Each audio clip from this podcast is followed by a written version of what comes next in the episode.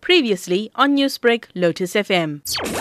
As the weekend events evolved and we became aware that the government had launched a new website, sacoronavirus.co.za, we realized that many people in the country may not be able to access the website if they don't have data or airtime on their phone. So we used our data-free service to enable data-free or no data cost access to the SA Coronavirus website.